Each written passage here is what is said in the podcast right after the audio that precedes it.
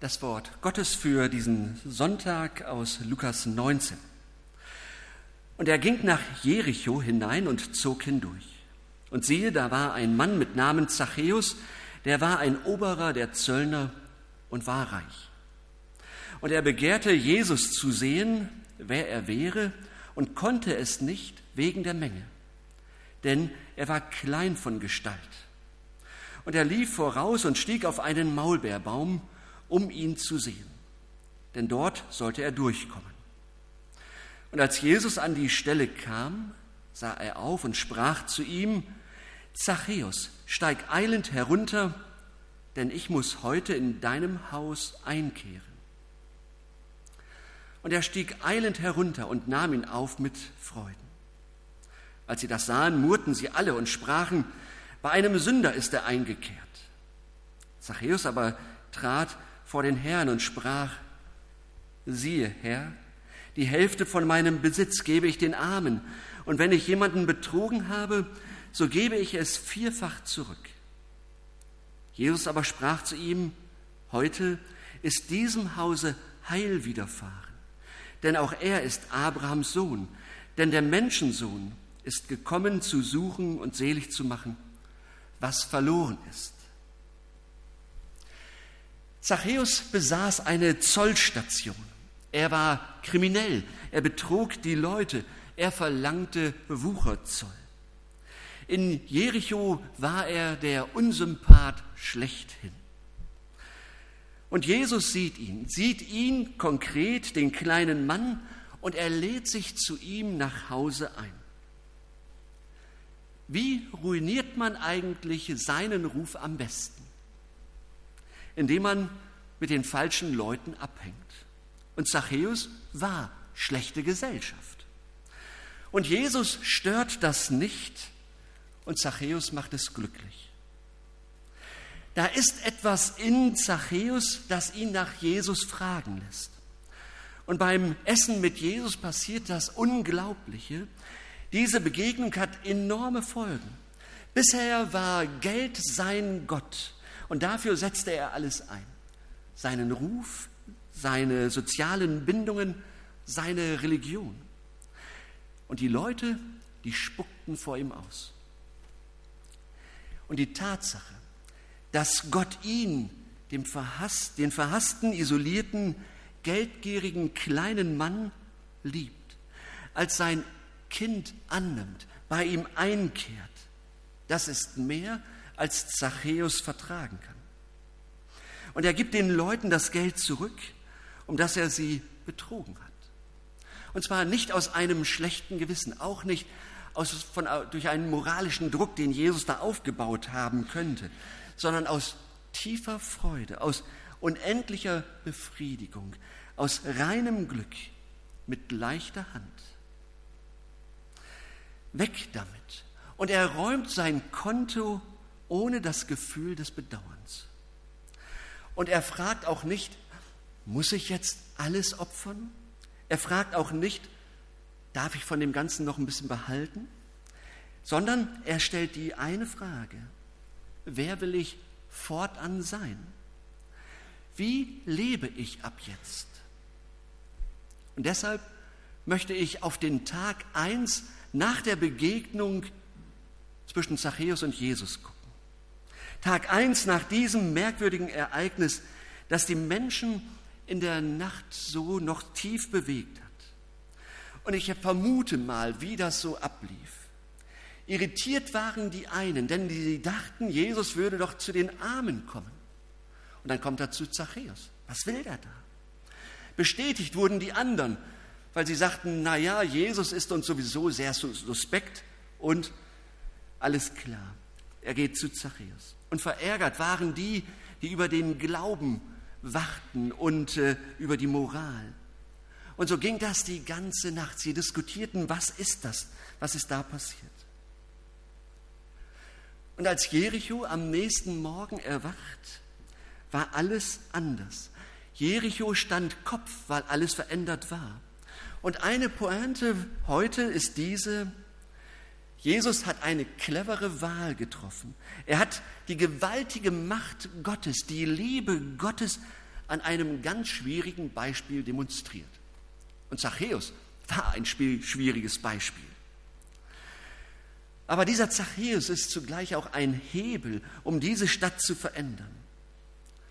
Sagen wir es so? Jesus hat sich den Richtigen ausgesucht. Was also geschieht am Tag 1 nach dem Besuch bei Zachäus?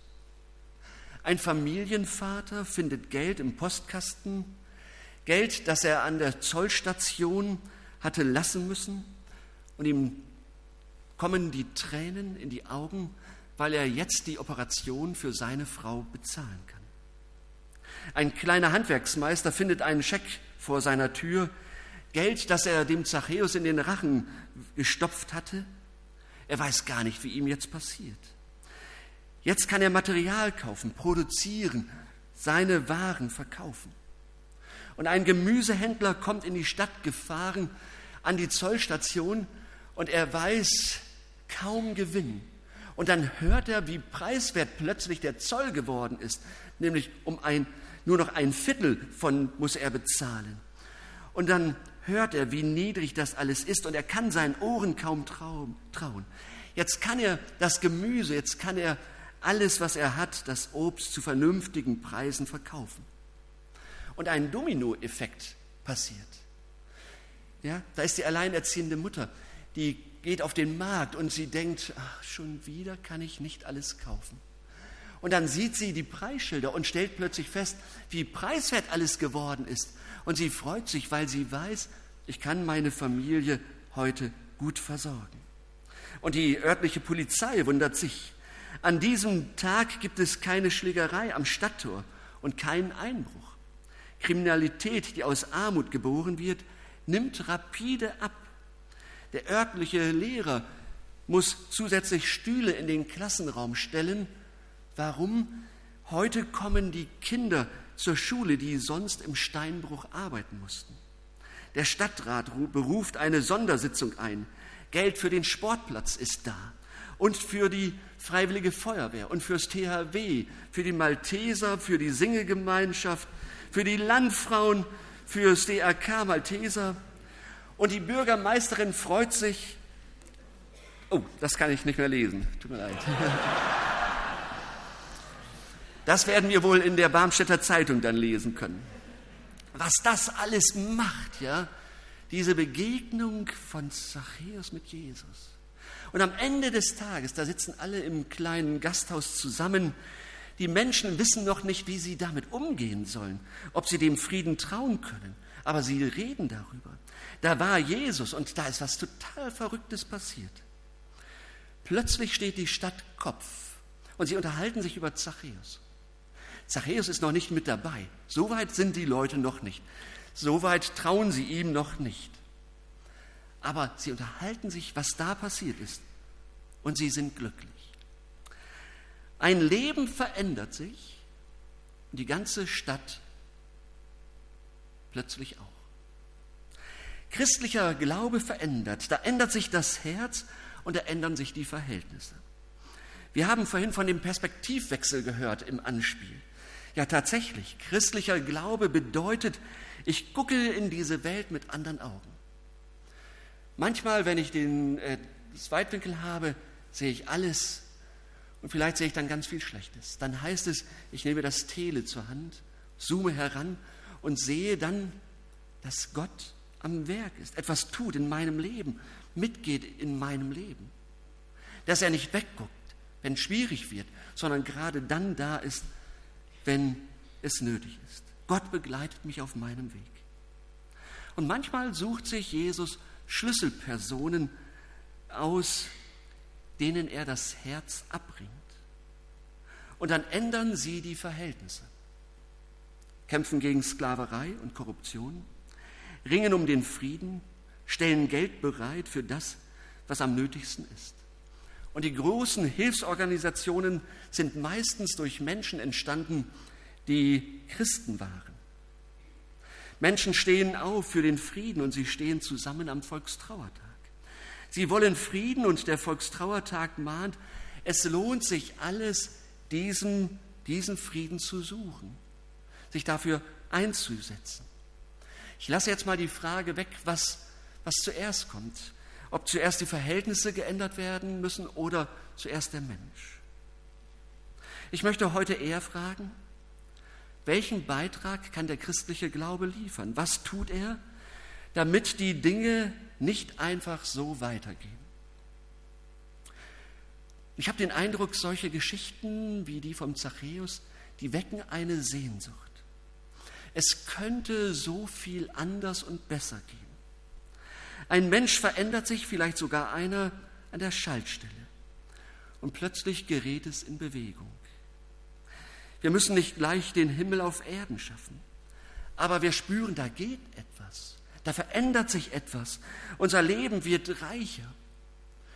Wir brauchen nicht nur die schönen Spielzeuge, mit denen wir uns tagtäglich so die Zeit äh, äh vergnügen.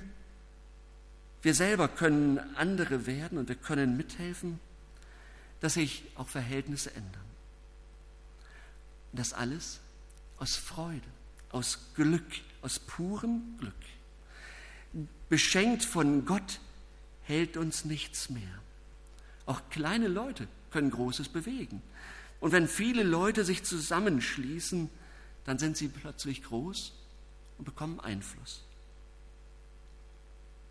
Noch einmal zurückgeguckt. Zachäus. Zachäus am Anfang, er war auf Distanz. Er saß in seinem Baum, also Distanz, ja, so Halbdistanz. Er ist nicht gegen Jesus, sonst wäre er nicht da, aber er hält Abstand. So ein bisschen scheu ist er schon noch. Er will sich nicht einfach so vereinnahmen lassen. Und vielleicht geht es Ihnen und euch genauso. Und zugleich, zugleich haben Sie solch ein Sehnen wie Zachäus. Was, wenn Jesus mehr ist? Was, wenn er genau das ist, was mir in meinem Leben fehlt? Bei dem Zachäus war es das Geld, das er spürte, das füllt mich nicht aus. Ich kann noch so viel anhäufen. Es füllt mich letztlich nicht aus. Das wäre doch was. Stellen Sie sich vor, Jesus kommt zu uns, bei uns vorbei. Er schaut zu uns herüber und merkwürdigerweise kennt er sogar unseren Namen. Und er ruft uns und er sagt, dass es nichts Dringenderes gäbe, als dass er bei uns einkehrt. Würdest du mich aufnehmen? Vielleicht zunächst einmal als Gast? Würde es dir gefallen, Gott zu beherbergen? Wir müssen dazu ja nicht mal auf einen Baum klettern. Wir können gut auf den Stühlen sitzen. Vielleicht sagen wir, na, da blieben wir aber erst noch mal auf Abstand. Ich weiß noch nicht so recht, ob ich das alles gut finden soll, was mich dann da erwartet. Vielleicht ist da auch eine Scheu, vielleicht sogar eine Angst vor dem, weil ich ahne, dass sich mein Leben dann verändert. Und das ist völlig okay. Aber am, darum geht es am Ende des Tages. Jesus kommt bei uns vorbei, bei Ihnen und mir. Er schaut sie an ohne Urteil, ohne Verachtung, kennt uns alle beim Namen, sagenhaft. Und er sagt diese Worte, heute muss ich bei dir einkehren. Und dann bringt er mit, was wir uns schon so lange ersehnen. Den Trost, Heimat, Herkunft, Zukunft, Festigkeit, Vergebung, Wert, Würde, Freude. Loslassen können, zur Ruhe kommen. Frieden, endlich Frieden. Eben Lebensveränderung. Und das ist auch eine Pointe für heute. Wir träumen davon, dass sich unsere kleine Welt wandelt. Denn wer immer Jesus aufnimmt, bekommt neue Ideen, was er mit seinem Leben anfangen kann. Da muss man nicht viel nachhelfen. Das kommt nicht aus einem schlechten Gewissen, sondern aus einem frohen Herzen. Und Jesus kommt durch die Stadt, ruft Menschen von den Bäumen und die Stadt ist an dem Tag danach nicht mehr dieselbe. Jemand kümmert sich um Asylbewerber, ein äh, Lokalpolitiker setzt alles dafür ein, dass es Orte gibt in der Stadt, an denen die Armen in der Stadt mit Würde behandelt werden. wenn sie Hilfe in Anspruch nehmen. Eine Lehrerin organisiert Lesekurse für Erwachsene, die nicht richtig lesen können. Und ein paar Musiker stellen eine Musikschule auf für Kinder auf die Beine, deren Eltern keine Gebühr bezahlen können. Menschen kommen zusammen, um zu überlegen, wie sich Frieden in dieser Welt und in Barmstedt realisieren lässt. Und Kirchen geben Antworten darauf, wie Frieden mit Gott möglich wird und Frieden in den Unfrieden der Familie hineinkommt. Und sie sprech, spricht davon, die Kirche, was es bedeutet, Versöhnung zu leben. Das Reich Gottes nähert sich Barmstedt. Noch nicht der Himmel, das überlassen wir Gott, aber ein Vorgeschmack einer Welt, wie Gott sie sich vorgestellt hat. Sind Sie ein bisschen wie Zachäus? Natürlich viel sympathischer, ja, ganz klar. Aber vielleicht ein bisschen wie er? Bewe bewegt Sie etwas? Haben Sie eine Sehnsucht für die eigene Seele, die noch nicht satt geworden ist? Oder für ein Leben, wo Sie den Eindruck haben, da muss doch noch mehr rein, als den ganzen Tag am Smartphone rumdatteln und wer weiß was machen? Da muss doch noch Leben ins Leben rein. Der kleine Mann aus Jericho lebte am Ende ein großes Leben. Vielleicht ein Vorbild für uns, sich berühren lassen von Jesus. Nicht einfach zur Tagesordnung übergehen, nachdem wir es gespürt haben, da ist jemand, der etwas Neues für mein Leben hat. Veränderung zulassen, es für wahr halten, dass Jesus bei mir einkehren möchte. Mit Jesus wird es anders in uns und, und, und um uns herum, auch in Barmstedt und in meinem Leben. Amen.